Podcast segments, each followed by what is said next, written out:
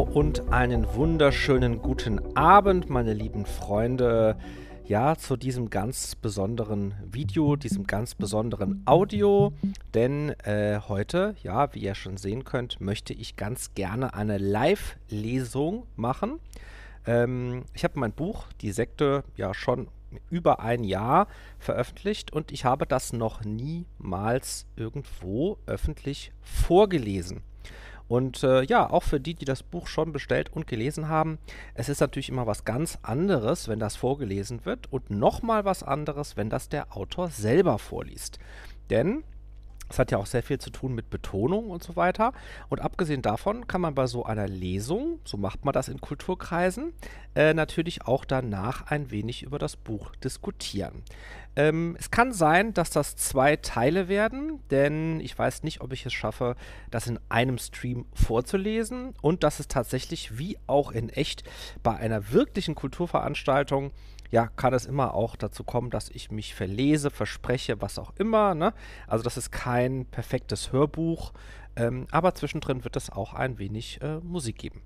Ja, und deshalb könnt ihr euch heute auf einen ganz entspannten Stream einstellen.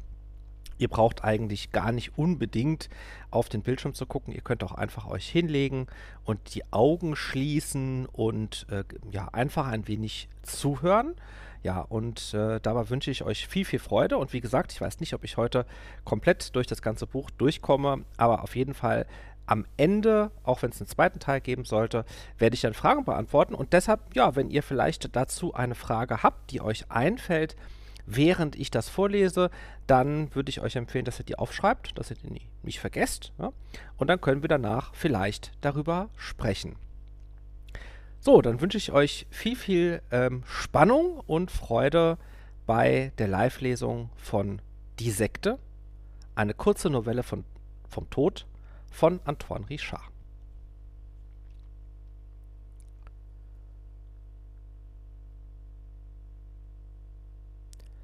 Die Sekte. Eine kurze Novelle vom Tod von Antoine Richard. Am Ende gilt doch nur, was wir getan und gelebt, und nicht, was wir ersehnt haben. Arthur Schnitzler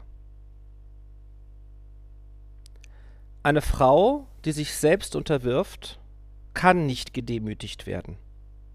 Sie hat den absoluten Vorteil, sich in selbstgewählter Weise einem selbstgewählten Menschen unterworfen zu haben und wird dadurch unverletzlich. Simone de Beauvoir Kapitel 1 Ich glaube nicht, dass ich es noch länger für mich behalten kann. Diese Begegnung lastet auf mir, wie ein tiefschwarzes Muttermal, das ich schon lange ein Arzt hätte ansehen müssen.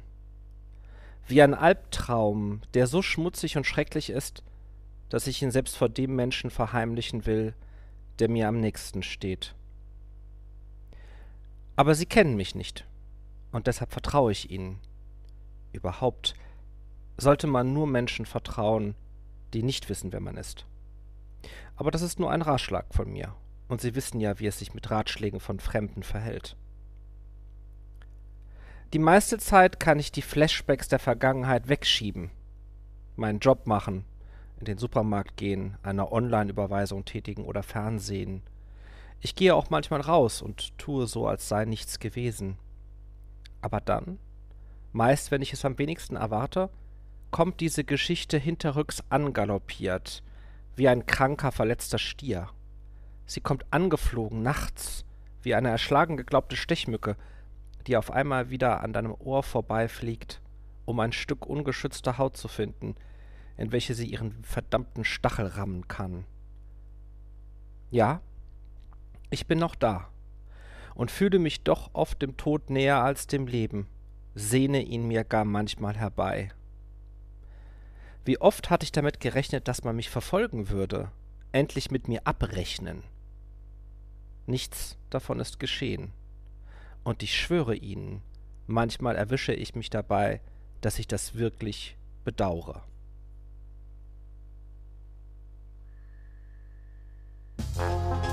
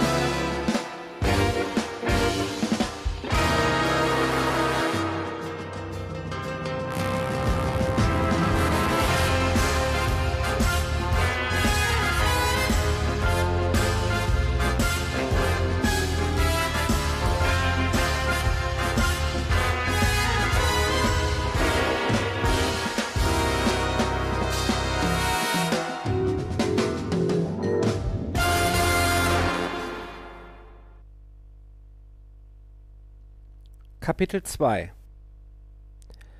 Wenn ich an unsere erste Begegnung denke, schmerzt es weniger. Aber wenn ich vor mir sehe, was danach passiert ist, möchte ich mich in meiner Wohnung einschließen und sie nie wieder verlassen.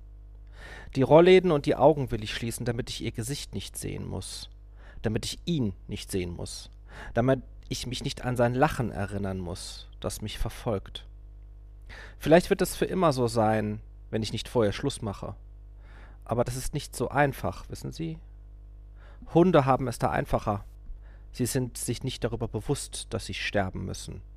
Und wenn sie krank werden, lassen wir sie, wenn wir können, und das rechne ich den Menschen hoch an, friedlich einschlafen. Ja, natürlich. Ich hätte an diesem Urlaubstag auf das Angebot des alten Pärchens nicht eingehen müssen. Ich war nicht ich, verstehen Sie?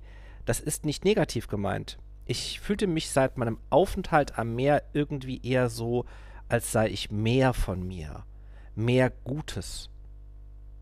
Ich hatte noch das Salz vom Tag am Strand auf meiner Haut, und je weiter ich mit dem alten Scooter, dem Jeep folgend, von der Küste ins Landesinnere fuhr, weg vom Trubel, desto mehr strömten die betörenden Düfte der Provence in meine Nase und ließen mich glauben, diese Fahrt sei nur eine Fahrt in einen ungewöhnlich unbeschwerten Abend. Aber Sie ahnen bereits, dass ich Ihnen nicht von diesem Urlaub erzählen würde, wenn es bei einer unbedeutenden Begegnung geblieben wäre. Aber zurück zur Stunde unseres, unserer ersten Begegnung. Die beiden hatten da in einem Strandcafé gesessen. Alles war ziemlich voll dort, jeder Tisch besetzt bis auf einen größeren. Als ich vorbeiging, offensichtlich auf der Suche nach einem Platz, boten sie mir freundlich einen der Freien neben ihnen an. Ich setzte mich dankend. Ich kam aber kaum dazu, meinen flachen Urlaubsschmöker herauszuholen, da hatten sie mich schon freundlich angesprochen. Ich wollte eigentlich nur einen Kaffee trinken und noch ein paar Zeilen dieses profanen Buches, das ich geschenkt bekommen hatte, lesen. Zu Hause hätte ich es sicher nicht, noch nicht mal aus dem Bücherregal genommen um es abzustauben. Aber so ist das eben im Urlaub. Man ist ein ganz anderer Mensch. Offensichtlich waren die beiden Franzosen. Total höflich und sie waren mir sofort sympathisch. Sie waren wohl um die 50 und sahen auch nicht unbedingt jünger aus mit ihrer von Sonne und Salz gegerbten Haut, aber verdammt gesund und irgendwie gut aussehend. Ja, gut aussehend und gepflegt. Sie sahen aus, als hätten sie auch genügend Zeit, sich zu pflegen und als seien sie beruflich nicht so eingespannt, wie ich es zu Hause war. Sie wirkten absolut tiefenentspannt. Das war fast wie eine Aura, fast ein wenig betörend, wie Sandelholz und Salbei.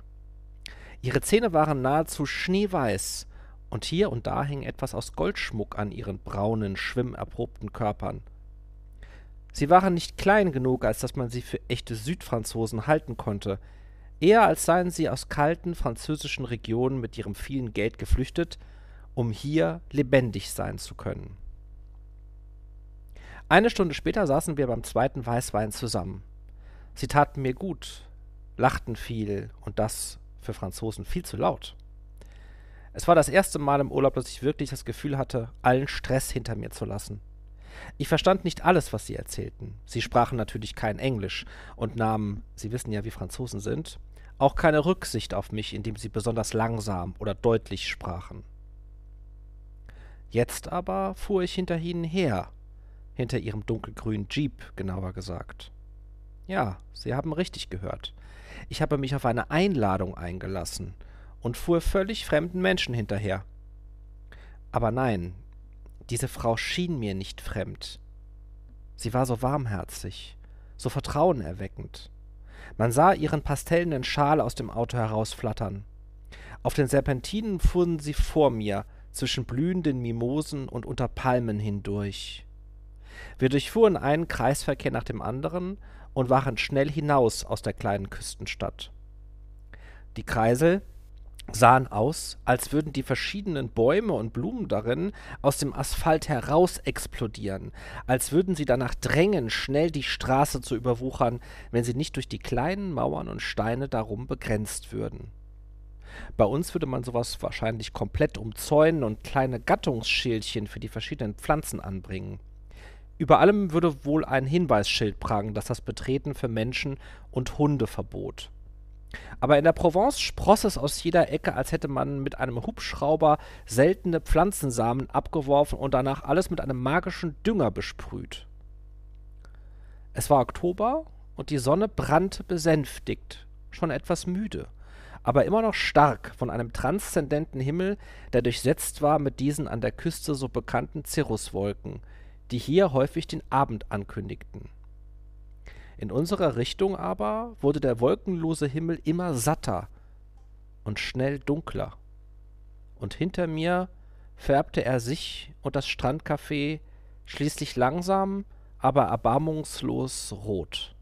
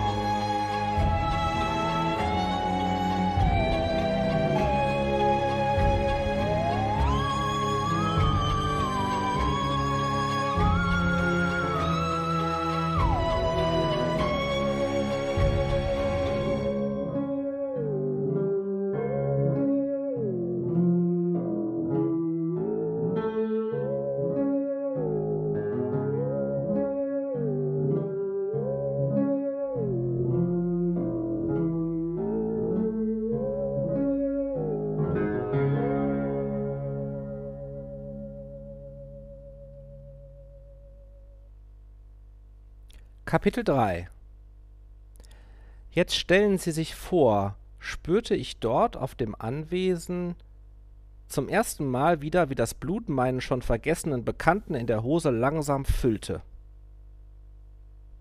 Ich hatte dieses Gefühl schon vergessen. Nicht, dass ich mir nicht manchmal einfach im Internet Befriedigung verschaffen würde, aber das hier war etwas anderes. Dort fühlte es sich an wie in der Pubertät. Ich konnte nichts dagegen tun.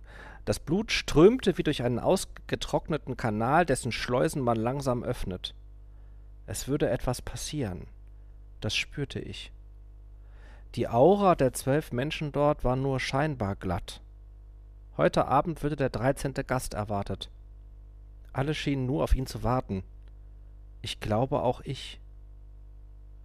Ich fühlte mich dort frei, voller Leben. Doch kann man noch freier sein? Ja. Aber das wusste ich zu diesem Zeitpunkt noch nicht. Ich saß mit ihnen unter den Olivenbäumen und hatte kaum Zeit gehabt, über die Absurdität meiner Lage nachzudenken. Überhaupt, ich habe den Verdacht, dass mein Glücksgefühl viel damit zu tun hatte, dass ich nicht nachdachte. Ich meine, ich hatte noch nicht mal meine Sachen geholt. Ich hatte immer noch nur meinen Rucksack vom Strand dabei. Der einzige Grund, dass ich nicht zurück ins Hotel gefahren war, war, dass ich immerhin mein Portemonnaie mit meinem Ausweis, der Hotelkarte und etwas Geld dabei hatte. Aber auch das brauchte ich hier nicht. Hier schien es einfach alles zu geben. Ich war Gast.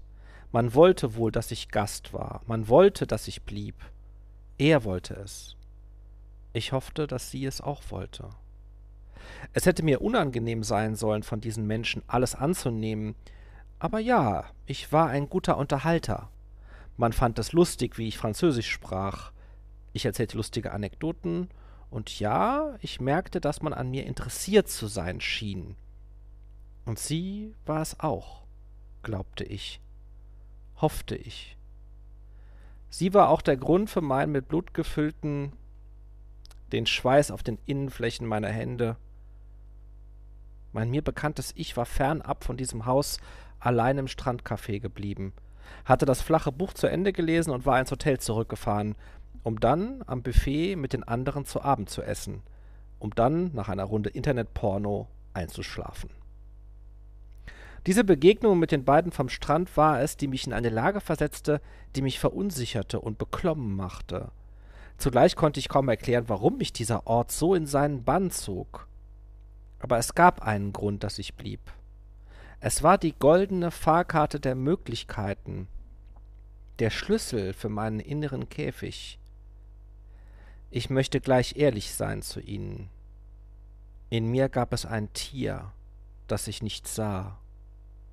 An dem Abend meiner Ankunft bemerkte ich es zum ersten Mal.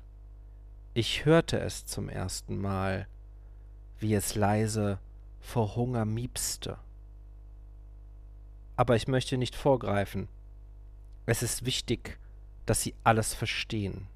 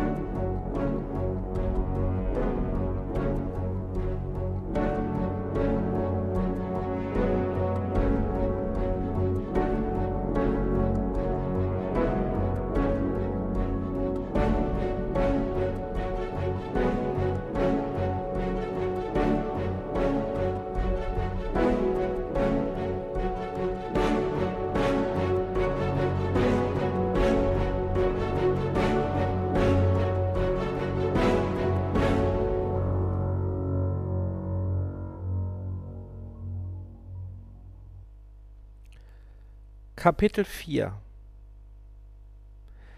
Ich weiß nicht, wieso ich mich überreden ließ, den beiden zu dieser Landvilla zu folgen.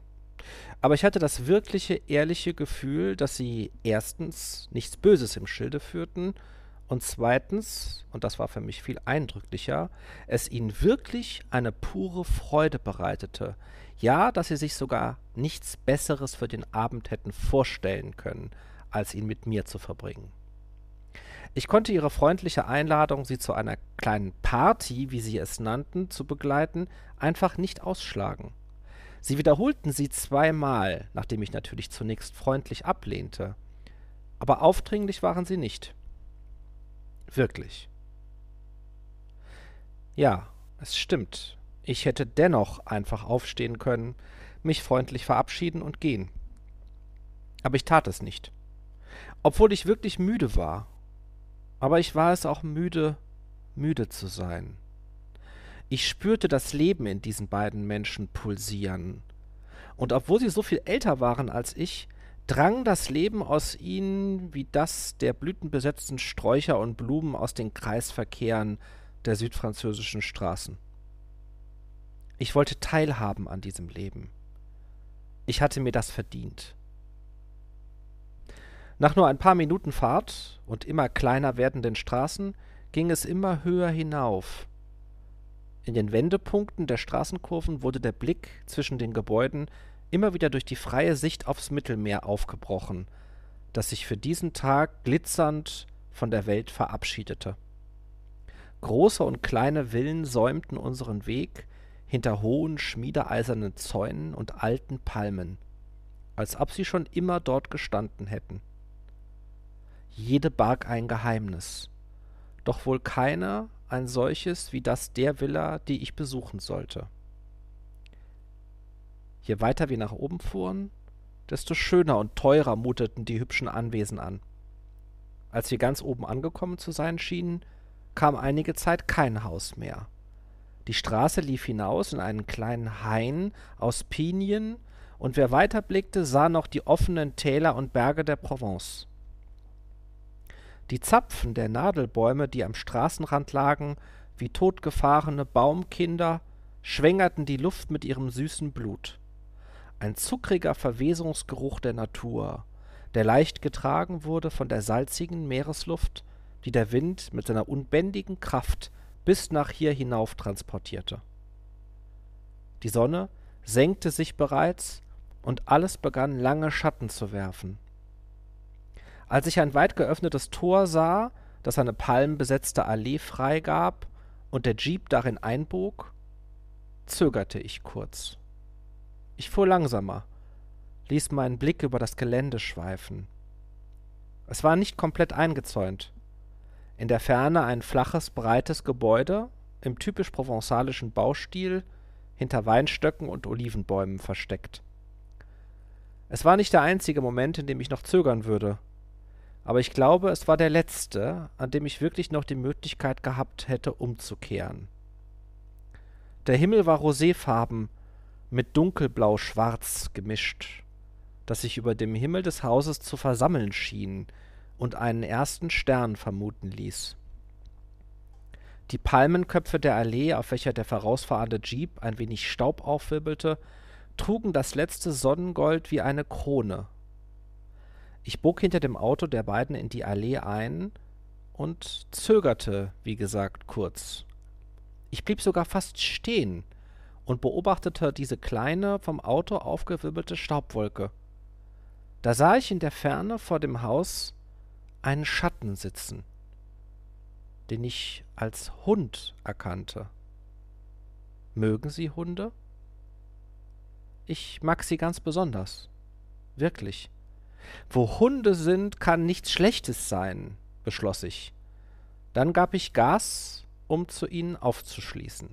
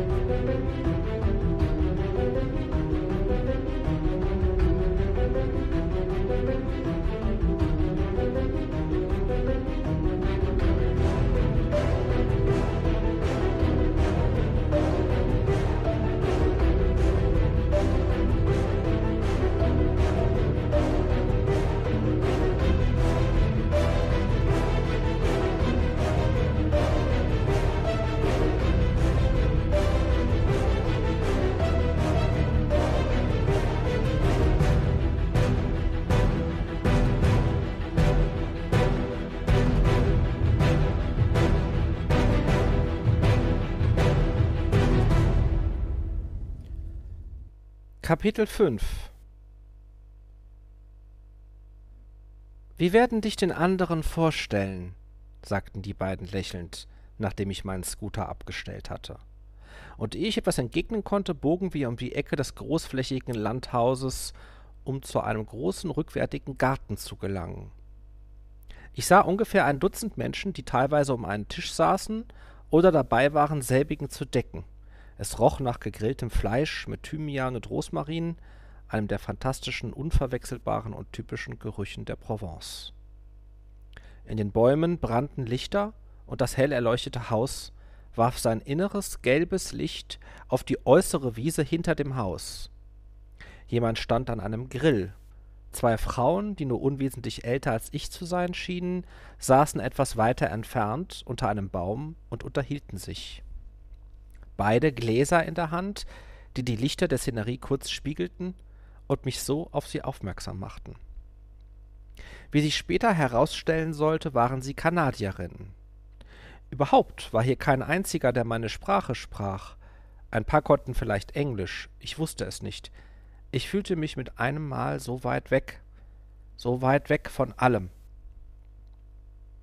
Ich wurde also den meisten vorgestellt. Sie lachten mich arglos an, Sie schienen genauso glücklich und sonnendurchflutet wie die beiden vom Strand.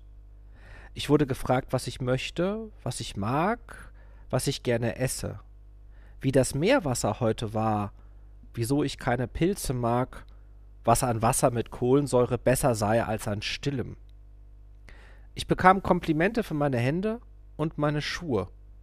Man fragte mich, wie ich das Wetter finde und wie den Weißwein, ob ich duschen wolle wegen des Salzes auf der Haut, und ob mir der ebenfalls anwesende schwarze Zottelhund gehöre.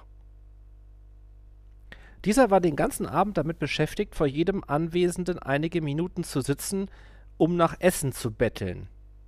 Wenige Minuten danach war er wieder verschwunden, um dann später ab und an wieder aus den dunklen Weinbergen aufzutauchen, als würde er immer wieder seine Runde um das Haus laufen um alles zu bewachen. Was man mich nicht fragte, war, woher ich kam, wo ich wohnte, was mein Beruf war. Diese normalen Fragen, die man sich eben stellt, wenn man sich nicht kennt. Sie wissen, was ich meine, oder? In der Kommunikation befolgen wir teilweise strenge, ungeschriebene Regeln. Hier schienen diese ja aber nicht zu gelten. Das fiel mir zu diesem Zeitpunkt allerdings nicht auf. Ich war wie berauscht, und tatsächlich begann auch der Wein zu wirken. Unter den Menschen, von denen ich gar nicht ausmachen konnte, wer hier eigentlich wohnte und wer hier nur zu Gast war, war nun auch sie. Eine junge Frau oder ein Mädchen. Ich konnte es zu diesem Zeitpunkt nicht genau sagen. Sie saß weiter von mir entfernt und unterhielt sich mit einem sportlichen, dunkelblonden, schlanken Mann, Typ Surfer, dessen wahrscheinlich durchtrainierter Körper von einem weißen, groben Leinenhemd umgeben war. Eine irgendwie unpassend modische Kombination. Ich konnte seine großen braunen Hände sehen, die die ihren direkt gegenüber ganz weiß aussehen ließen. Sie hatte lange Finger, große Augen, einen Schmollmund, und sie wirkte als einzige nicht besonders gut gelaunt. Sie sah ihn immer wieder ernst oder gelangweilt an. Auch sie hatte eine weiße Bluse, an die ihren Oberkörper, die ihren Oberkörper so umwölkte, dass er recht üppig aussah. Ihre dünnen Ärmchen lugten daraus hervor, und an ihrem rechten Arm hatte sie einen so großen Schmuck, dass ich ihn bis zu mir deutlich erkennen konnte. Es war ein goldener Armreif, der eine Schlange darstellte, die sich selbst in den Schwanz biss. Als sie unvermittelt aufstand, sah ich, wie groß sie war. Viel größer, als ich dachte. Dabei hatte sie nur flache weiße Halbschuhe an. In ihrer marineblauen Hose schritt sie mir mit großen Schritten wie ein weg wie ein viel zu großes Reh. Sie verschwand im gelben Licht hinter den kleinen Türen und Fenstern des Hauses. In diesem Moment fühlte ich es zum ersten Mal. Sie erinnern sich der bereits zuvor erwähnte wörtliche Bluterguss in meiner Körpermitte, der mir wohl unmissverständlich und ohne Zweifel die Wahrheit sagte. Ich wollte dieses Mädchen. In meinem Kopf blitzten Gedanken und Bilder auf, die sich mir aufdrängten wie ein Traum, den man zu träumen beginnt, wenn man gerade einschläft und dann wieder kurz erwacht, weil man das Gefühl hatte, irgendwo heruntergefallen zu sein. Kennen Sie das? Da gibt es einerseits diese Sorte von Träumen, von denen man sich dann wünscht, man würde sie nicht weiter träumen, die man versucht zu verdrängen, und andererseits eher solche, die man zurück will, in die man zurückfallen will. Man versucht also so schnell wie möglich die Augen wieder zu schließen, um den Anschluss nicht zu verpassen. Ich fiel also in diesen Traum. Die Stimmen verschwommen. Ich blickte zu ihr hinüber. Ich konnte nicht anders. Ich stellte mir ihren nackten, blassen Körper vor, ihre breiten Vorhöfe und ihre zarten rosa Nippel. Und ich fiel. Ich wollte aufwachen. Nein, weiterschlafen. Jemand bot mir Nachtisch an. Ich glaube, es war ein Profiterol. Oder war es Kaffee? Jemand lachte mich an und zupfte an meinem Hemd. Ich wachte wieder auf. Einige waren nicht mehr zu sehen. Es blieben nur noch sechs oder sieben. Das ältere Pärchen vom Strand, eine der beiden Kanadierinnen, zwei Männer, einer um die 40 mit Glatze und einem Oberkörper wie ein Rottweiler, der andere mindestens 60, hager, intellektuell aussehend, mit runder Brille. Und das Mädchen mit ihrer blonden Begleitung, die immer noch abseits der anderen saßen und redeten, aßen oder schwiegen im Dunkel.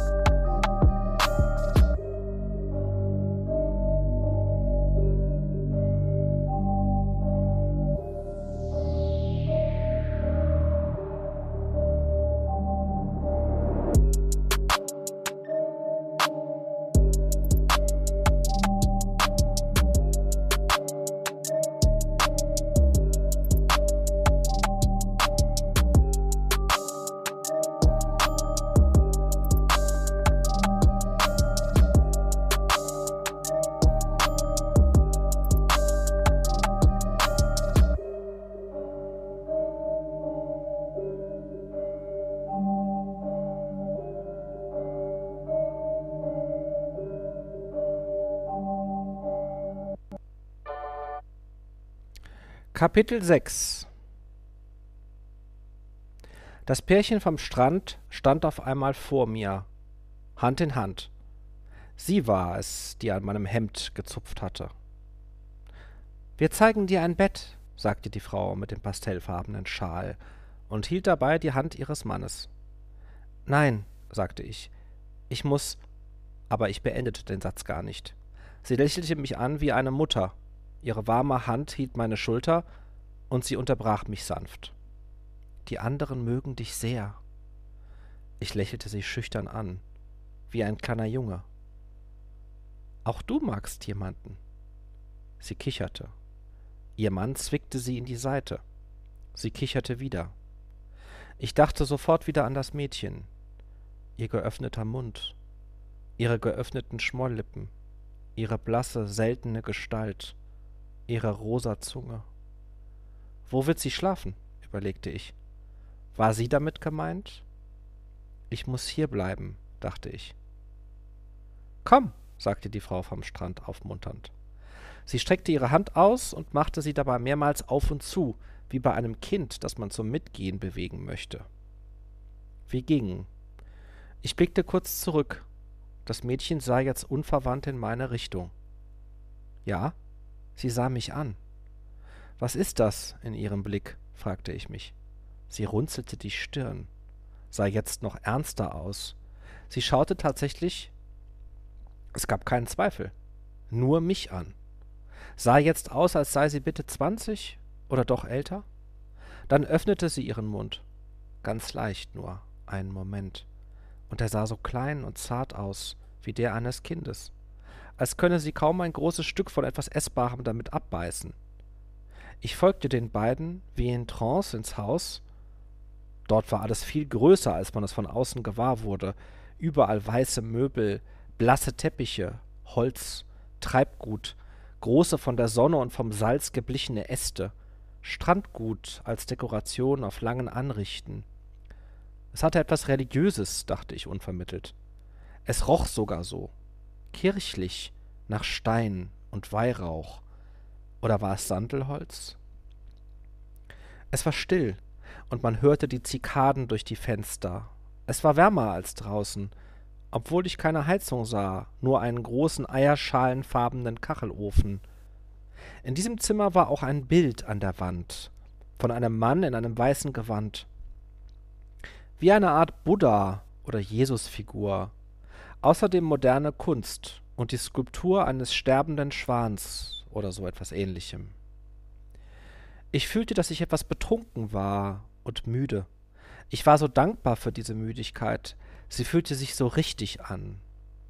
Zu Hause hatte ich oft Probleme gehabt einzuschlafen, hatte mich an jedem Geräusch, jedem Gedanken gestört.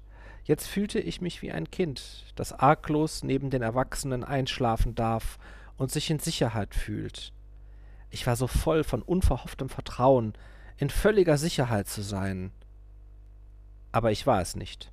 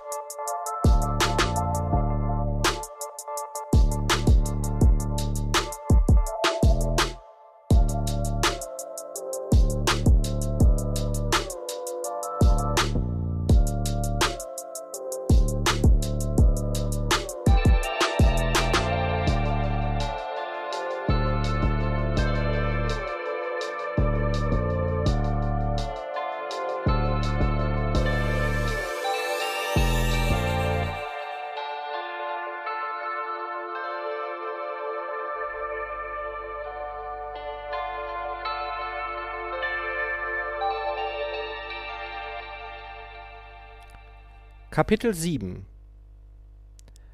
Nachts wurde ich plötzlich wach. Ich hatte geschlafen wie ein Stück frisch gegossenes Blei. Es war noch dunkel. Es fühlte sich an wie nach drei, muss aber früher gewesen sein, da es, wie ich erst danach merkte, noch lange dauerte, bis der Morgen graute. Ich hörte seltsame Geräusche, Miepsen und Wimmern, und dachte, es sei dieser schwarze Hund aus den Weinbergen. Ist er in einem Draht hängen geblieben? Hat er sich verletzt? Kommt es von draußen von irgendeinem anderen Tier? Nein, es war ein Mensch. Aber ich konnte die Tonation dieser doch offensichtlich eher menschlichen Stimme nicht einordnen. Weinte da jemand? Oder war es ein Stöhnen? Als ich schwer aufstand, war das Geräusch wieder verstummt, aber dafür hörte ich über mir Schritte und französisches Gemurmel. Ich irrte durch das untere Geschoss, das weitläufig, aber fast ohne Türen zu sein schien, und fand mich in der Küche wieder. Eine rustikale provenzalische Küche mit schweren Einbaumöbeln, die in sanftem Grün lackiert waren, nur unterbrochen durch die volkstümlichen bemalten Kacheln und den für Frankreich typischen Gasherd. Ich hatte Durst, wie ein alter Hund im Hochsommer. Geisterhand fand ich meinen Weg wohl dorthin und erst hier fiel mir auf, dass ich wohl eben deshalb schlaftrunken hierher gewankt war. Der Körper holt sich eben, was er braucht, und schaltet dabei im Gehirn nur an, was wirklich vonnöten ist. Steh auf, such Wasser, trinke es. Und das tat ich. Das Wasser war voller Chlor, aber so kalt, dass es mich sofort wieder aufweckte. Und da war es wieder.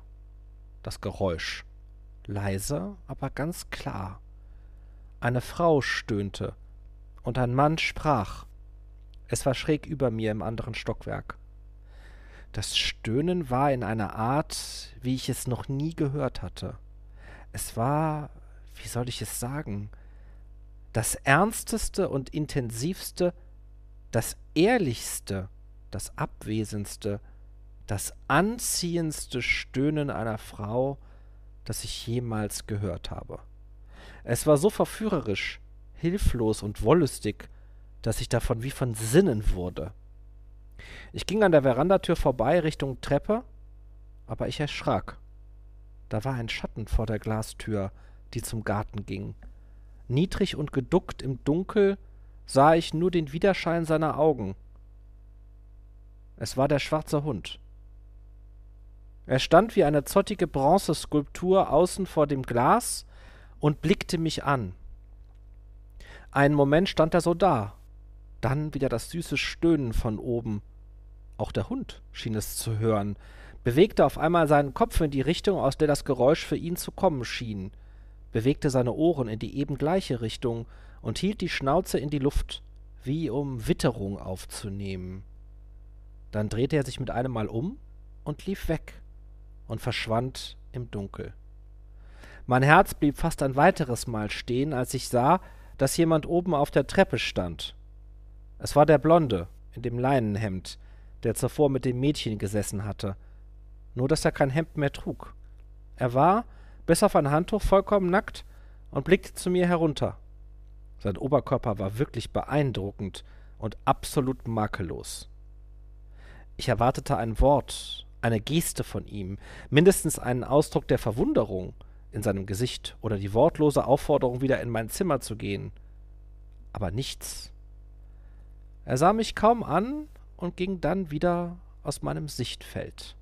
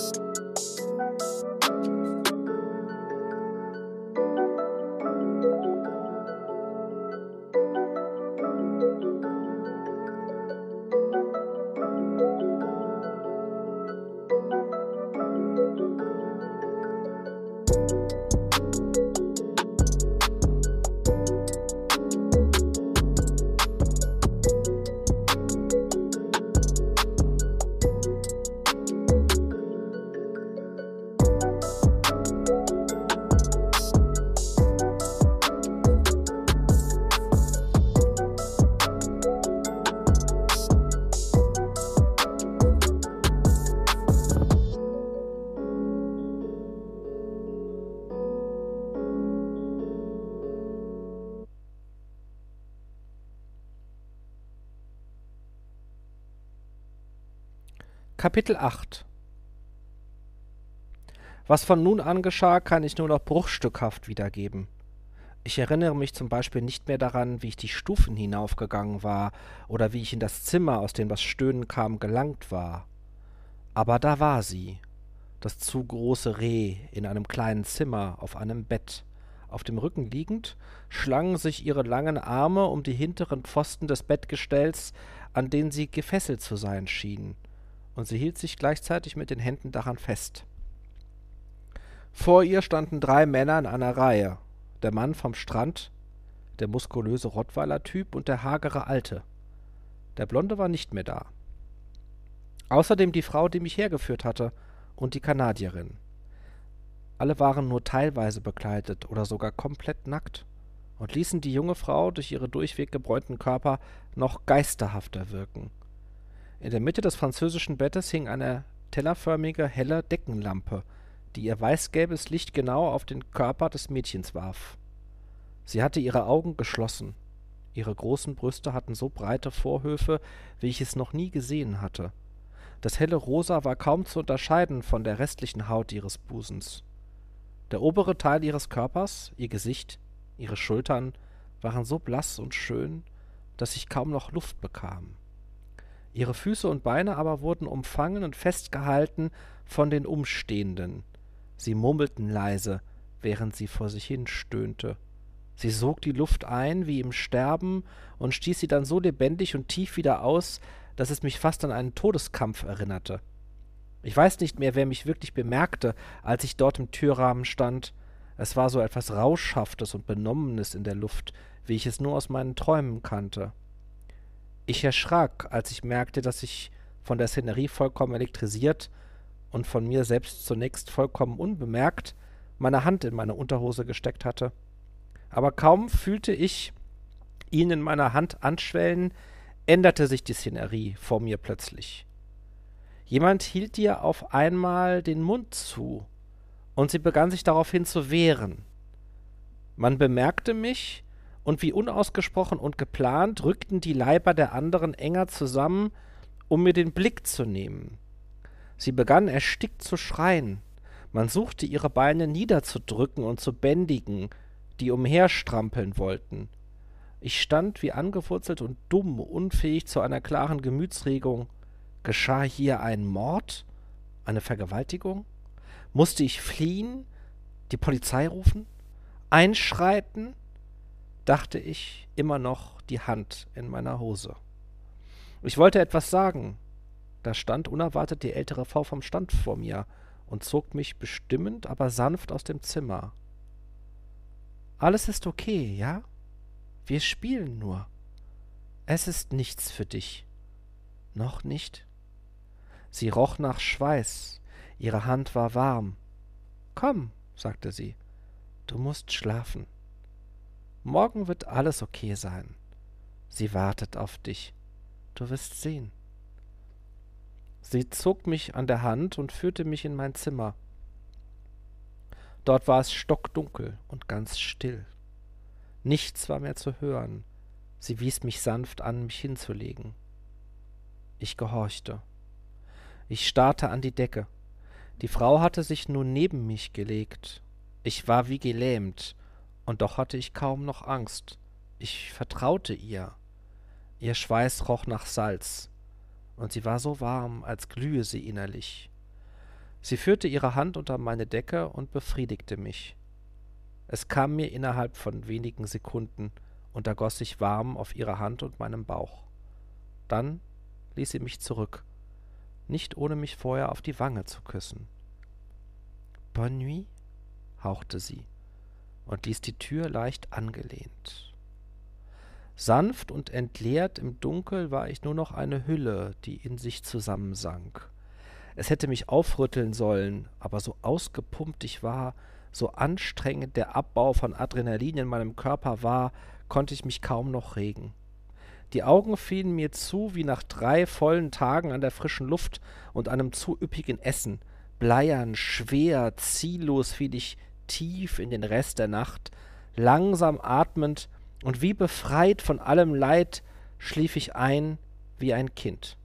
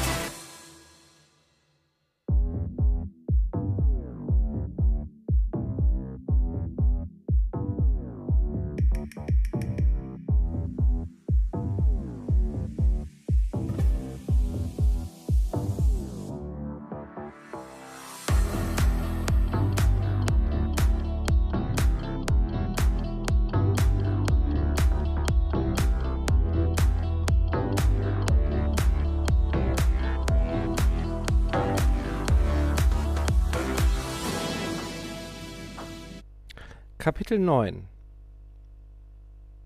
Am nächsten Morgen, oder vielmehr es muss schon Mittag gewesen sein, schämte ich mich. Ich trat aus dem Zimmer in der Hoffnung, nicht gesehen zu werden, vielleicht einfach heimlich verschwinden zu können. Aber es war unmöglich. Die gesamte Gruppe war im unteren Teil des Hauses und ich wurde sofort bemerkt, als ich das Zimmer verließ. Na, auch schon wach? sagte eine der Kanadierinnen, die gerade das Bad verließ, nur ein Handtuch um die Hüften und, und oben herum ganz nackt. Ihre Haut war rot vom Abtrocknen oder der Sonne, und ihre Brüste waren größer, als man es vermutet hätte. Sie lachte und streifte mich kurz, als sie an mir vorbeiging. Barfüßig hinterließ sie flüchtige Spuren auf den großen braunen Fliesen. Ich ging ins Wohnzimmer, das an die Küche anschloss. Ich wollte die junge Frau von gestern Nacht suchen. Vielleicht, um mich zu verabschieden. Vielleicht, um mich zu vergewissern, dass es ihr wirklich gut ging. Ich durfte hier nicht bleiben. Ich denke, dass Sie mir beipflichten werden, wenn ich sage, dass mir das vollkommen klar sein musste. Ich schaute durch das Zimmer hinaus in den Garten. Alle schienen da zu sein, lagen herum oder lagen im Gras und sonnten sich. Der hagere Mann saß auf einem Klappstuhl und las ein Buch. Dahinter stand eine der Kanadierinnen und cremte seinen Rücken ein. Der Blonde und der Rottweiler-Typ spielten an einem kleinen Tisch Backgammon. Weiter hinten schien der Hund zu liegen in der Sonne zu dösen. Alles war friedlich und ruhig. Die Geheimnisvolle war nicht zu sehen. Mir fiel auf, dass meine Blicke nur nach ihr gesucht hatten. Eigentlich fiel mir auf, dass ich überhaupt nichts anderes im Sinn gehabt hatte als sie, seit ich aufgewacht war. Plötzlich hörte ich eine unbekannte männliche Stimme hinter mir. Sie ist oben und schläft. Willst du zu ihr gehen? Die Stimme des Mannes war tief, warm und mächtig, wie die eines alten Geschichtenerzählers. Ich wagte es kaum, mich zu ihm umzudrehen, dennoch antwortete ich. Ja. Ich hauchte es mehr, als dass ich es sagte. Komm, sagte er sanft. Ich drehte mich langsam um. Er ging voraus, er trug ein weißes Gewand und sein Haar war zu einem leicht ergrauten Pferdeschwanz gebunden. Jetzt erst fiel mir auf, dass hier fast alle weiß trugen. Auch seine Hose war aus weißem Leinen. Wir stiegen die Stufen nach oben, und das Licht wurde schwächer. Im oberen Flur gab es keine Fenster, und nur das Licht vom unteren Teil des Hauses folgte uns schwach. Er öffnete die Tür, in dessen Rahmen ich gestern Nacht so erhitzt und vollkommen paralysiert gestanden hatte. Noch immer war das Bett dort, auf der nackten, lakenlosen Matratze lag sie, die Geheimnisvolle. Zugedeckt, nicht mehr gefesselt und auf der Seite liegend. Der Mann trat zu ihr, ging in die Knie und wies mir an, ihm zu folgen. Wir knieten beide neben ihr. Jetzt hörte ich ihren Atem leise, wie den eines Geistes. Ihre Hände, eine davon mit dem hübschen Armreif, lagen neben ihrem Kopf, der seitlich auf dem Kissen lag. An ihren schmalen Handgelenken sah ich rote Striemen und das gleiche an ihrem langen Hals. Geht es hier gut? fragte ich. Er antwortete einige Zeit nicht. Ihr ging es nie besser, sagte er dann. Sie hat aufgehört zu suchen. Wonach hat sie gesucht? Ich bemerkte, wie ehrfürchtig ich mit ihm sprach. Er war so vertrauenerweckend, so angenehm war allein seine pure Anwesenheit, und doch strahlte er aus, dass er jederzeit bereit wäre, einen zu packen und einem mit seiner Hand an die Gurgel zu gehen und zuzudrücken, wenn es nötig sein sollte. Sie sucht nach dem, nach dem alle Menschen suchen. Ich schluckte. Und was ist das? Jetzt drehte er sich langsam zu mir um. Sein Gesicht war alt, mit einer großen Nase, großen Ohren, die Haut ebenfalls braun gebrannt, aber faltig, dennoch rein und sehr gepflegt. Sie sah weich aus und in gewissem Sinne schön. Doch sein Gesicht wollte mir nicht recht gefallen. Es hatte etwas Verschlagenes. Wenn da nicht diese Augen gewesen wären. Sie waren wasserblau und so groß, dass es mir schwer fiel, mich darin nicht zu verlieren. Sie glichen alles Böse in seinem Gesicht auf wundersame Weise wieder aus. Und aus dieser Homöostase war es schwer zu entkommen. Sie hielt einen fest wie das Fegefeuer zwischen Himmel und Hölle. Dann öffnete er seinen Mund, dessen volle Lippen von einem weißen Fünftagebart umrahmt waren und dessen Haare noch weißer waren als seine Kleidung, ja fast bläulich erschienen, und sagte Nach Erlösung. Es schien mir, als würde er direkt in mich hineinsehen können. Unvermittelt fragte er mich auf einmal, in einem völlig anderen Tonfall, Hast du diesen Hund da draußen gesehen? Er fragte es mich, als seien wir in einem Verhör. Gehört er dir? Äh, nein, antwortete ich schnell. Bist du sicher? Ja, obwohl ich mich seltsamerweise so fühlte, als gehöre er mir. Ja, ich hatte das Gefühl, dass dieser schwarze Hund zu mir gehörte, dass er vielleicht sogar erst da war, seit ich hier war. Es war ein bedrückendes und unbestimmtes Gefühl, aber auch eines, das mir zeigte, dass ich hier nicht alleine war. Er drehte sich wieder zu dem Mädchen um. Dann schlug er plötzlich die weiße, dünne Decke zurück. Ich erschrak. Darunter lag sie nackt, und ihr Körper war geschunden, voller Striemen und blauer Flecken. Impulsiv zog sie ihren gazellenhaften Beine zu sich, und man sah ihre großen Füße. War sie aufgewacht? Ich wusste es nicht. Ich war wie erstarrt. Hier hatte etwas Schreckliches stattgefunden. Ein Mensch war misshandelt worden, und ich hatte es gesehen. Um Himmels willen, ich musste hier weg. Ich musste hier weg und die Behörden informieren, wenn ich in Sicherheit war, vorher nicht. Ich war hier in etwas reingeraten, in etwas Falsches und Verabscheuungswürdiges. Dann sah ich mit einem Mal an mir herunter, weil auch er genau dies bei mir im gleichen Moment tat. Erst als ich es selbst an mir sah, spürte ich es auch. Meine Hose beulte sich aus und ich hatte wieder einen Steifen. Ich stand erschrocken über mich selbst auf. Er folgte mir. Die Decke ließ er zurückgeschlagen. Wieder fiel mein Blick auf sie. Hatte ich diese körperliche Erregung die ganze Zeit gehabt? War das eine Morgenerektion oder war sie gerade erst gekommen? Der guruhafte Mann wies auf das Mädchen. Sie kann jederzeit gehen, sagte er. Und ich hörte in diesem Satz, ich weiß auch nicht warum, wie intelligent er war. Sie kann jederzeit das Haus verlassen, wenn sie will, setzte er nach, und klang nun beinahe etwas überheblich.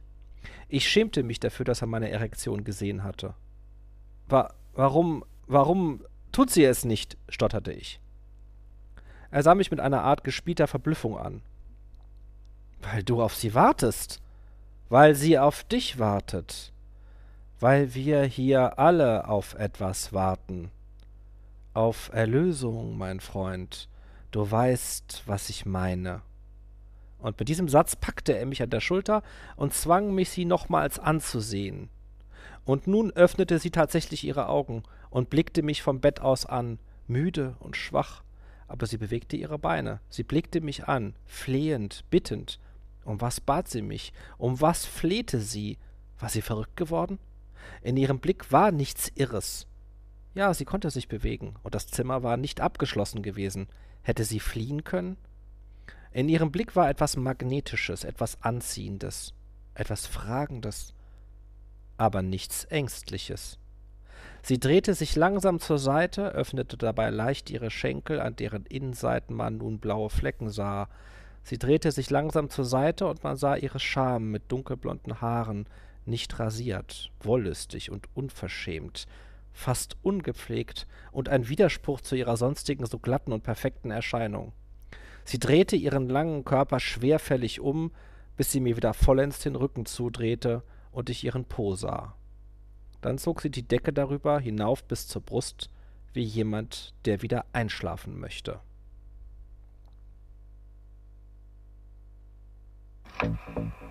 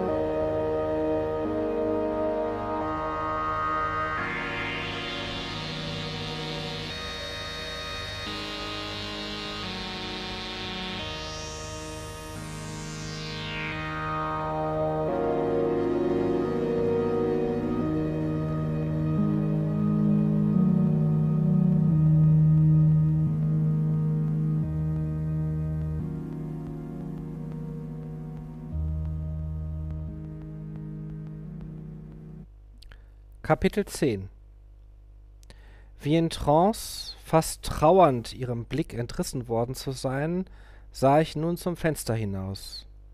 Da, aus heiterem Himmel, ein Schatten in den Weinbergen. »Da ist er!« rief der Mann neben mir plötzlich. »Der schwarze Köter! Den werde ich mir jetzt holen!« Und er drehte sich um und ging mit großen Schritten Richtung Treppen. Noch während ich seine Schritte auf der Treppe hörte, blieb der Schatten stehen. Es war tatsächlich der schwarze Hund. Er schnüffelte, hob sein Bein und pißte gemütlich an einen der Weinstöcke. Dann horchte er auf. Als er die schnellen Schritte des Gurus hörte, sah er plötzlich aufgeschreckt zum Fenster und damit direkt zu mir herüber, als erhoffe er sich irgendwie Hilfe von mir. Außen um das Haus herum kam von rechts auf einmal der Mann und lief die Reihen mit Weinreben ab, um jene zu finden, in der der zerzauste Rüde stand. In seiner Hand hielt er ein Gewehr, das er etwas vorne, fast am Lauf hielt.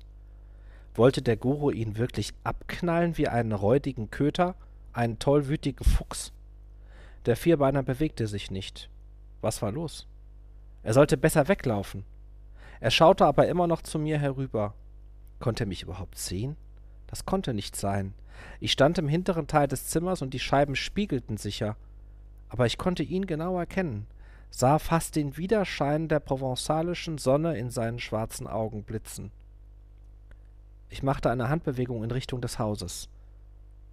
Komm, zischte ich. Komm hier rüber.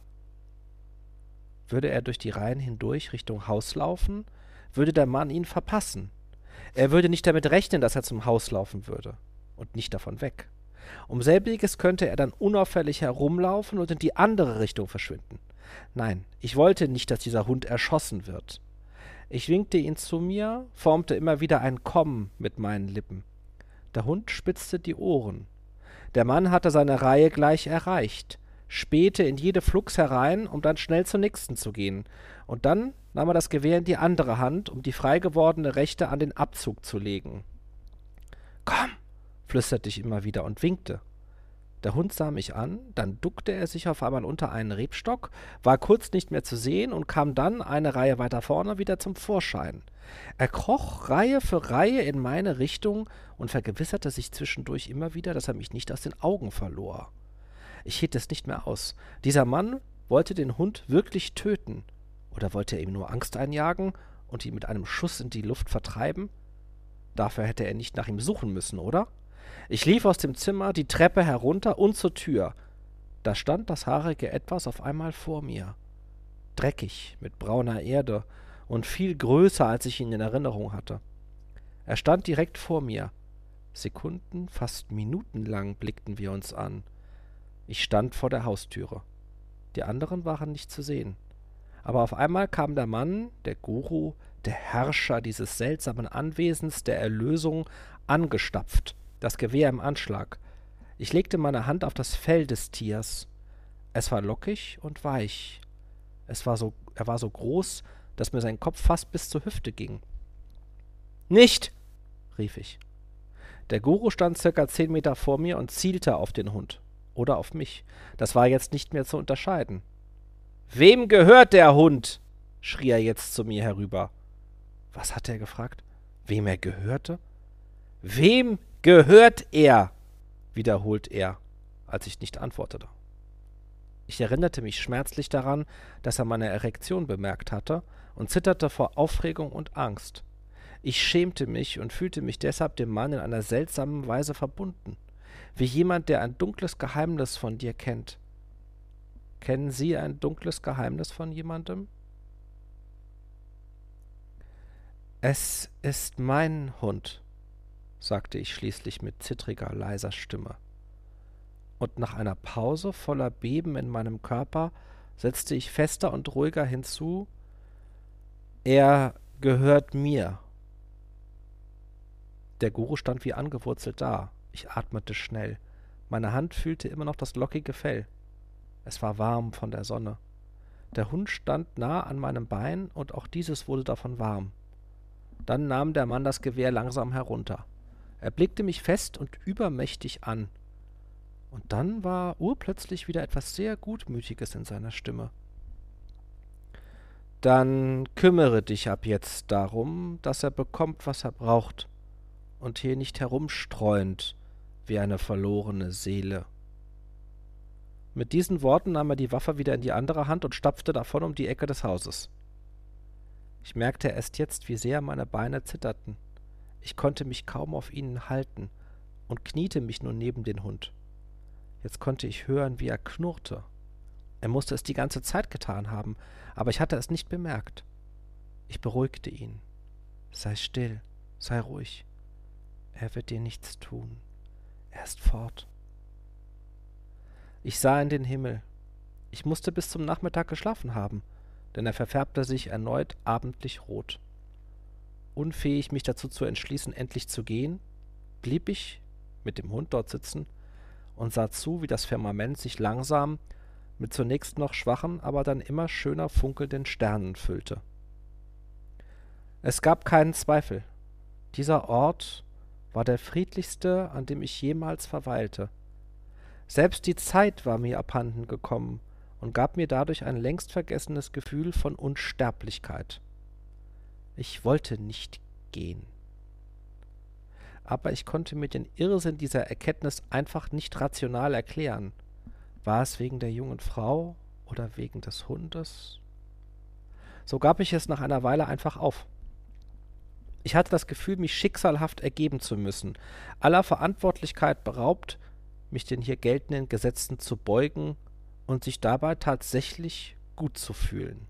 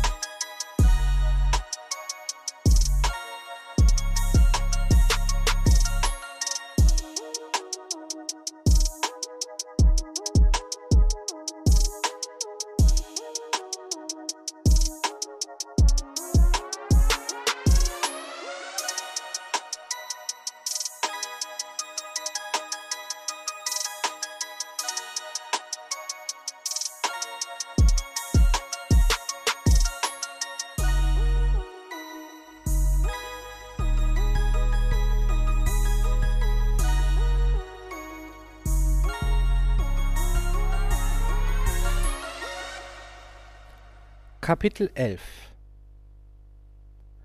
Nach einer unendlich langen Zeit, oder waren es nur Minuten, sah ich nach oben zum Fenster des Zimmers, in dem das Mädchen lag.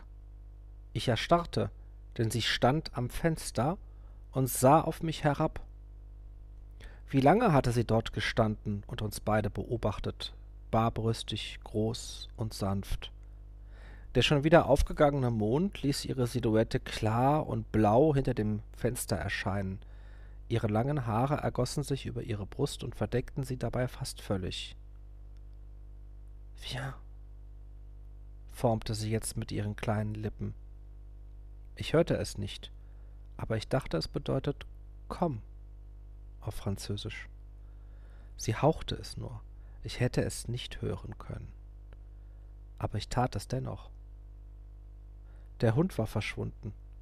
Wie ein schmutziger Schatten war er mir unmerklich entkommen.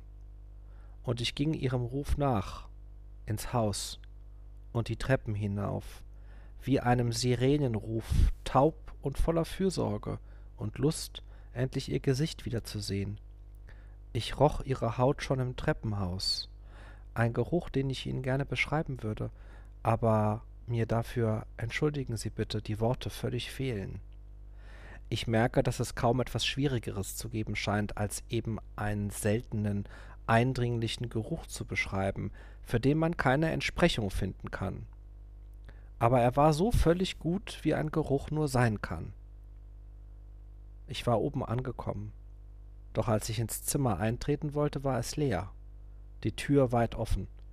Das Zimmer in blaues Mondlicht getaucht und völlig verlassen. Aber auf dem hinteren Gang hörte ich jetzt Gemurmel und sah, dort stand ein Teil der Hausgäste vor einer weiteren geöffneten Türe. Einige von ihnen sahen zu mir herüber, als hätten sie mich erwartet. Ich ging langsam zu ihnen. Sie schauten abwechselnd in das Zimmer und zu mir. Warteten sie wirklich auf mich? Jetzt hörte ich doch etwas. Stöhnen, quietschen, wimmern. Die anderen machten mir Platz und ich sah in das andere Zimmer. Alle elf waren da. Ich brauchte einen Moment, um zu erkennen, was dort aufgebaut war. Dort stand ein auf den Rücken umgekippter großer Tisch darin ein kleinerer Tisch, der richtig herumstand. Darauf an allen Vieren, an den Beinen des herumgedrehten Tisches angebunden, auf dem Rücken liegend, die Zwölfte im Bunde, das Mädchen. Aber sie war nicht nur mit Händen und Füßen an die Richtung Zimmerdecke ragenden Holzbeine gebunden, sie hatte auch einen Strick um den Hals, dessen Ende zum rückwärtigen Teil des Zimmers in die Hand eines Mannes im Dunkel führte. Es war der dreizehnte der Anwesenden, dessen Gesicht sich dort im Schatten abzeichnete, der Guru. Er blickte mich sanftmütig aus dem schummrigen Licht an. Ich sah, dass er die Waffe in die Ecke gestellt hatte, die er eben noch auf mich und den Hund, oder sollte ich sagen, meinen Hund, gerichtet hatte. In dem Moment, in dem ich hereinkam, hörte das Gemurmel auf und es wurde still. Nur noch das leise, schwere Atmen des Mädchens und ein leises Raunen der anderen war zu hören. Diese begannen sich mir nun langsam zu nähern. Ich merkte es erst kaum, aber sie kamen näher und näher, begannen an meiner Kleidung zu zupfen, und ehe ich es verhindern konnte, hatte eine Frau meine Hose heruntergezogen und zwei Männer mein Hemd aufgeknöpft. Man berührte meinen Schwanz. Er wurde hart, und ein Gefühl von einer Art Lampenfieber und schwüler Wärme ergoss sich langsam in meiner Körpermitte, wie eine Karaffe, die man langsam mit Rotwein füllt. Sie stießen und schubsten mich zu dem Mädchen, deren behaarte Scham sich regend vor mir öffnete, so dass ich alles genau sehen konnte, ihr Innerstes. Der Guru zog sanft an dem Seil, und sie konterte es mit einem leichten Winden, zog ihre Glieder zusammen und öffnete sich so nur noch weiter, bis ich fast in sie hineinsehen konnte. Ihr breites Becken lag auf dem Tisch, ihre schmalen, großen Füße bewegten sich, ihr Armreif mit der Schlange, die sich in den Schwanz biss, war bis fast auf ihren Oberarm gerutscht. Ich stand jetzt vor ihr, und es dauerte den kürzesten und gleichzeitig quälend längsten Moment meines Lebens, bis ich endlich in sie eindrang. Ohne mehr ein Innehalten, ohne mehr ein Suchen, tief und vollkommen. Mit einem langen, tiefen, starken Ruck ohne Kondom, ohne ein Halten mehr und ohne einen einzigen Gedanken. Ich weiß, dass es eine der wenigen Minuten in meinem Leben war, wo ich wirklich nichts mehr dachte. Nichts. Dabei war ich vollkommen da, nicht entrückt oder etwa nicht zurechnungsfähig, vollkommen und 100 Prozent klar.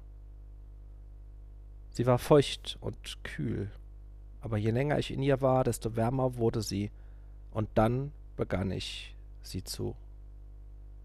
Erst wie ein Jüngling, schüchtern und sanft, vorsichtig, dann immer schneller. Ihr Armreif rutschte weiter an ihrem gefesselten Arm herunter, und je schneller meine Bewegungen wurden, desto mehr zog der Guru die Schlinge an ihrem Hals zu.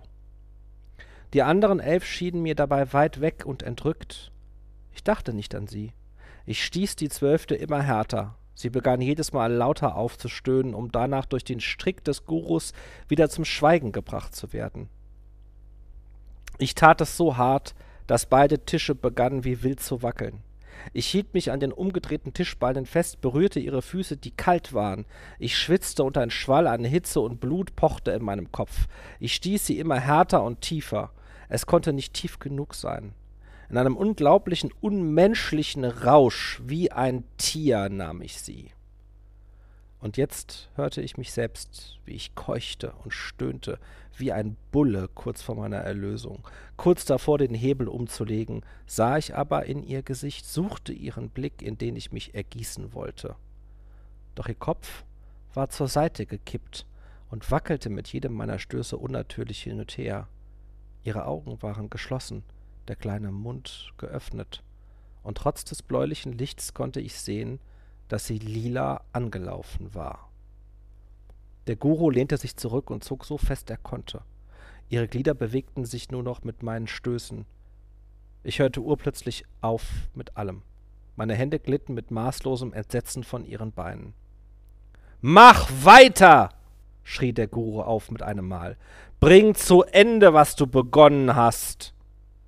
Ich aber stürzte zu ihr, versuchte sie zu fassen, hielt dann ihren Kopf in meinen Händen. Ich schluchzte. Wach auf! rief ich zu ihr.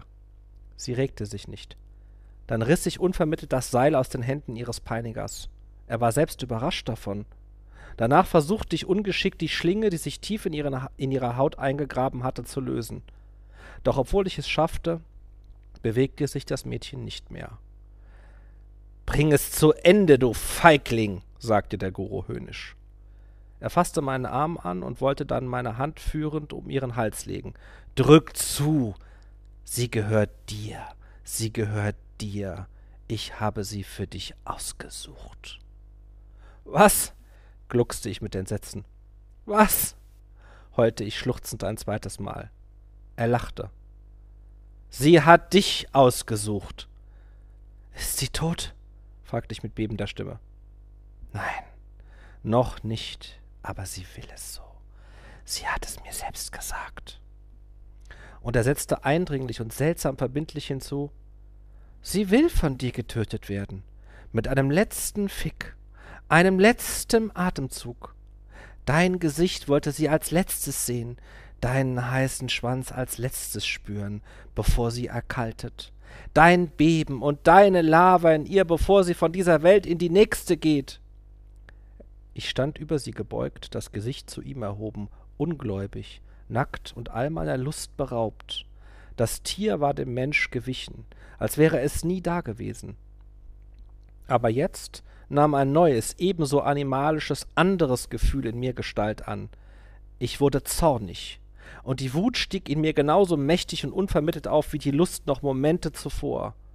Dieser ekelhafte Mann mit seiner braunen, faltigen Haut, seinem lächerlichen weißen Gewand, seinen Sandalen, seinem dünnen Pferdeschwanz wie ein falscher Prophet, wie ein weißer alter Teufel stand er dort und roch nach altem Mann. Ich sah mich um. Wo waren die anderen? Niemand war mehr im Raum.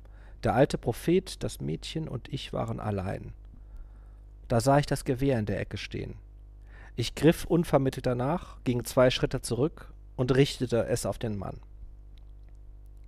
Er sah so alt aus im Mondlicht, wie ein Greis beinahe. Verschwinde! schrie ich. Raus! brüllte ich, nachdem ich sah, dass er sich nicht bewegte. Der Mann hob beschwichtigend die Hände. Ich sah, dass er nicht mit dieser Handlung gerechnet hatte. Er glaubte wirklich, ich könnte schießen. Ich trieb ihn Richtung Tür. Sie lebt noch, sagte er beruhigend. Ich habe es für dich getan. Du hast es so gewollt, setzte er hinzu. Raus, raus! kreischte ich. Ich ging hinter ihm her. Er rückwärts den Gang entlang zur Treppe, immer noch die Hände gehoben. Er stolperte, fing sich wieder, schaffte es, eine Hand an das Geländer zu legen, um nicht herunterzufallen. Dann starkste er ungeschickt die Stufen herunter. Ich blieb oben stehen und verfolgte ihn mit dem Gewehrlauf. Verschwinde von hier! Lauf! Lauf, alter Mann! So weit du kannst! Ich werde dich töten, wenn sie stirbt! Er stürzte aus dem Haus. Es ist allein deine Entscheidung, rief er.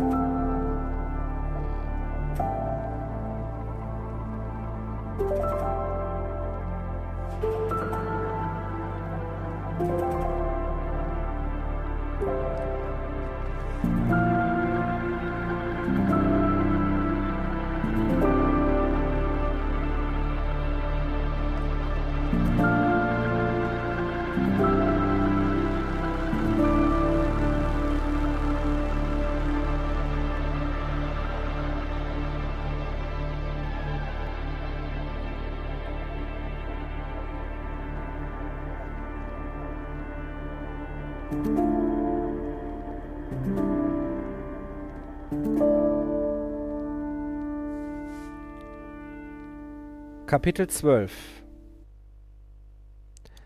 Ich machte mit der Waffe in der Hand kehrt, um schnell zum Zimmer zurückzugelangen. Aber als ich eintrat, traute ich meinen Augen nicht. Ich stand wie angewurzelt im Türrahmen. Ja, es war das richtige Zimmer. In der Mitte die beiden Tische, die Seile. Aber auf dem Tisch lag kein Mädchen mehr, kein Mensch. Auf der Mitte des Tisches lag, angebunden, mit einer Schlinge und leblos ein seltsames Etwas. Ich ließ die Waffe sinken und dann ganz los. Sie fiel mit einem hölzernen Geklapper auf die Dielen. Ich legte meine Hand auf das Ding auf dem Tisch und merkte, dass es ein Tier war. Es war der schwarze Hund. Er hatte die gleiche Schlinge um den Hals und rang nach Luft, aber er atmete noch. Schwer und schwach hob sich die Brust mit dem schwarzen gekräuselten Fell. Ich nahm seinen Kopf in meine Hände und wollte erneut die Schlinge lösen, und die runden, tiefen Augen des Tieres öffneten sich kurz.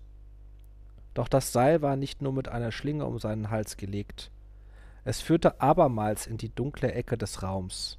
Aus ihr heraus das Seil fest in der blassen Hand trat mit einem Mal das Mädchen. Ich blickte sie an und sie mich ein unendlich langer, seltsamer Moment voller Entsetzen und gleichzeitigem Erleichtern, dass sie noch lebte. Dann zog sie plötzlich am Seil. Der Hund heulte erstickt auf. Was tat sie? Nein! schrie ich beinahe ebenso erstickt. Sie zog fester und lehnte sich dann mit dem ganzen Gewicht ihres Körpers zurück, um den Zug so zu erhöhen, dass der Hund ersticken musste. Ich wollte es ihr entreißen, aber mit überraschender Lebendigkeit trat sie mich mit einem ihrer nackten großen Füße so hart zurück, dass ich auf die Dielen fiel. Dann bekam ich erneut das Gewehr zu fassen. Ich stand auf und richtete es auf das Mädchen, diese große, gewaltige Gestalt, blass und schön und so lebendig. Das stramme Seil in der Hand, die Augen wässrig und bittend auf mich gerichtet, zog sie wieder, so fest sie konnte. Ich hatte das Gefühl, mich erst für den Schuss entschieden zu haben, als er schon gefallen war. Aber hatte ich mich überhaupt dazu entschieden? Ging ich wirklich davon aus, dass die Waffe geladen war? Sie werden mir nachsehen müssen, dass ich diese juristische Frage im Nachhinein nicht mehr klären kann. Die kleinkalibrige Kugel, die herausgeflogen kam, machte nur ein kleines Loch in ihren großen Körper, links oben in ihrer schönen Brust aber selbiges brachte sie sofort dazu, das Seil loszulassen und vor mir zusammenzubrechen wie eine kaputte Porzellanpuppe. Von der Kraft des Zuges erlöst, heulte der Zottelhund auf und versuchte sich sogleich aufzurichten, brach dann aber wieder kraftlos zusammen, hechelte, um dann erneut Kraft zu sammeln. Dann schaffte er es aber, legte sich in hündischer Platzstellung erneut auf dem Tisch ab und hechelte weiter. Der Speichel tropfte von seiner Zunge auf die hölzerne Platte. Ich stürzte zu dem Mädchen, hob ihren Kopf, ihre Augen flatterten. Das kleine schwarze Loch auf ihrem Oberkörper verschwand alsbald in einem großen Flecken Blut. Dann öffnete sie ihre großen Augen. Sie blickten mich voller Schwäche und mit weiten, dunklen Pupillen an, voller Liebe. Sämtliche Härte war nun aus ihrem Blick verschwunden. Alle Gewalt war einer müden Sanftmut gewichen. Danke, sagte sie leise. Dann hörten ihre Augenlider mit einem Mal auf zu blinzeln und blieben offen stehen. Ihr Mund öffnete sich leicht, und alle Spannung entwich aus ihrem Körper. Speichel glitzerte im Mondlicht an ihren Mundwinkeln, und ihr Arm mit dem Schlangenreif sank mit einem leisen Klonk auf den Boden. Ich hielt ihren leblosen Körper einen Moment in meinen Armen, bevor ich auch ihn ganz auf den Boden sinken ließ. Nach einer unbestimmten Zeit, es können zwei oder auch fünfzehn Minuten gewesen sein, ich weiß es nicht mehr, bitte haben Sie Verständnis für meine Situation, stand ich auf und sah den Hund an, der sich offensichtlich etwas erholt hatte. Er machte nicht den Eindruck, als traute er sich nach dem Erlebten alleine herunterzuspringen, und ich hob ihn vorsichtig vom Tisch. Er war verblüffend leicht und dünn. Alles an ihm schien aus Haaren zu bestehen. Er ließ alles geschehen. Ich suchte meine Kleider und zog mich an. Ich war so ruhig, dass ich mich heute noch fast am meisten darüber wundere. Der Hund stand erst paralysiert im Zimmer und blickte ins Leere. Dann setzte er sich hin, als würde er darauf warten, dass ich fertig würde. Als ich mich wieder komplett angekleidet hatte, ging ich aus dem Zimmer, den Gang hinunter zur Treppe. Ich sah mich um. Der schwarze Hund folgte mir in einigem Abstand und mit gesenktem Blick. Als ich die Treppen hinunterschritt, beeilte er sich aber hinter mir herzukommen. Als ich durch das leere Wohnzimmer ging, war er schon neben mir, und wir traten schließlich gemeinsam hinaus in den Garten. Dort aber waren die zwölf. Sie standen alle zusammen geschlossen vor mir, in einiger Entfernung zum Ausgang des Gartens, wie eine weißbraune Wand aus Stoff und Körpern. Vor ihnen stand bedrohlich und hell der Guru. Sie versperrten mir den Weg. Aber als ich mich ihnen näherte, traten sie sogleich zurück und bildeten eine Art Gasse Dort hindurch ließen sie mich und den Hund dann einfach ungehindert passieren. Ihre Blicke waren dabei seltsam friedlich und dankbar. Einige versuchten mich sogar sanft zu berühren. Sie murmelten auf Englisch und Französisch Danke, dass du bei uns warst. Du bist es. Darf ich dich berühren? Und wir haben gewusst, dass du der Richtige bist. Der Hund und ich gingen langsam zum Ausgang des Gartens. Als ich mich umsah, hatten sie ihre Reihen wieder geschlossen. Der Guru stand vor ihnen und hob die Hand. Wollte er mich aufhalten oder Adieu sagen? Ich konnte es nicht deuten. Das Haus lag im dunklen Blau dahinter. Der Mond war nicht mehr zu sehen, und ich ging, ohne nochmals einen Blick zurückzuwerfen, zur kleinen Palmenallee, die zurück zur Straße führte. Ich fühlte mich außerstande, auf den Scooter zu steigen, der verstaubt am Wegesrand stand. Der Wind fühlte sich kühl an auf meiner verschwitzten Haut, und meine Schritte fühlten sich leicht an, als wäre ich selbst nicht mehr da, als hätten meine Beine nichts mehr zu tragen.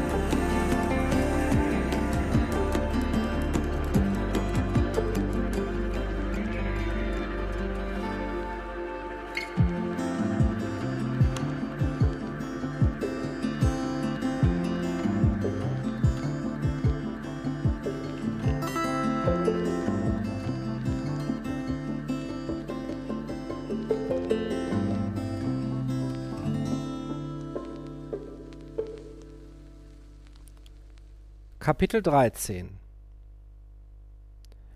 Am Ausgang zur Straße blieb der Hund, der mir die ganze Zeit gefolgt war, unvermittelt stehen. Er sah mich an, mit traurigem, treuem Blick, aber er blieb dennoch stehen, als wollte, ja als dürfte er das Gelände nicht mehr verlassen. Ich sah ihn lange an, und er bewegte sich dabei nicht vom Fleck. Hinter mir, Richtung Küste, erhob sich wohl langsam die Sonne denn ich sah, dass sie sich orange in seinen Augen spiegelte. In seinem Blick lag eine unendliche Treue und Dankbarkeit, aber auch eine unbestimmte Trauer, ein hündischer Abschied. Dann drehte er sich um und verschwand schnell hinter den Bäumen und den angrenzenden Weinbergen, die immer noch im Dunkel lagen, als fürchte er das Sonnenlicht, das sich langsam wieder auf den Wipfeln der Palmen sammelte, fast wie in dem Moment, als ich hier angekommen war. Das war das letzte Mal, dass ich ihn gesehen habe. Bis auf manchmal in meinen Träumen. Sie wissen ja, wie real Träume erscheinen können. Ich ging die gewundene Straße hinunter Richtung Küste, und mit jedem Schritt erhob sich die Sonne der Provence höher über dem Horizont. Ich hörte keine Sirenen, sah keine Polizeiautos. Ich hörte nur, wie die ersten Vögel begannen zu zwitschern, während ich der kleinen Stadt, die ich als ein anderer Mensch verlassen hatte, immer näher kam, hörte, wie sich die Wellen des Mittelmeers in der Ferne stetig brachen. Und ich hörte, wie sich die Straßen mit Leben füllten. Ende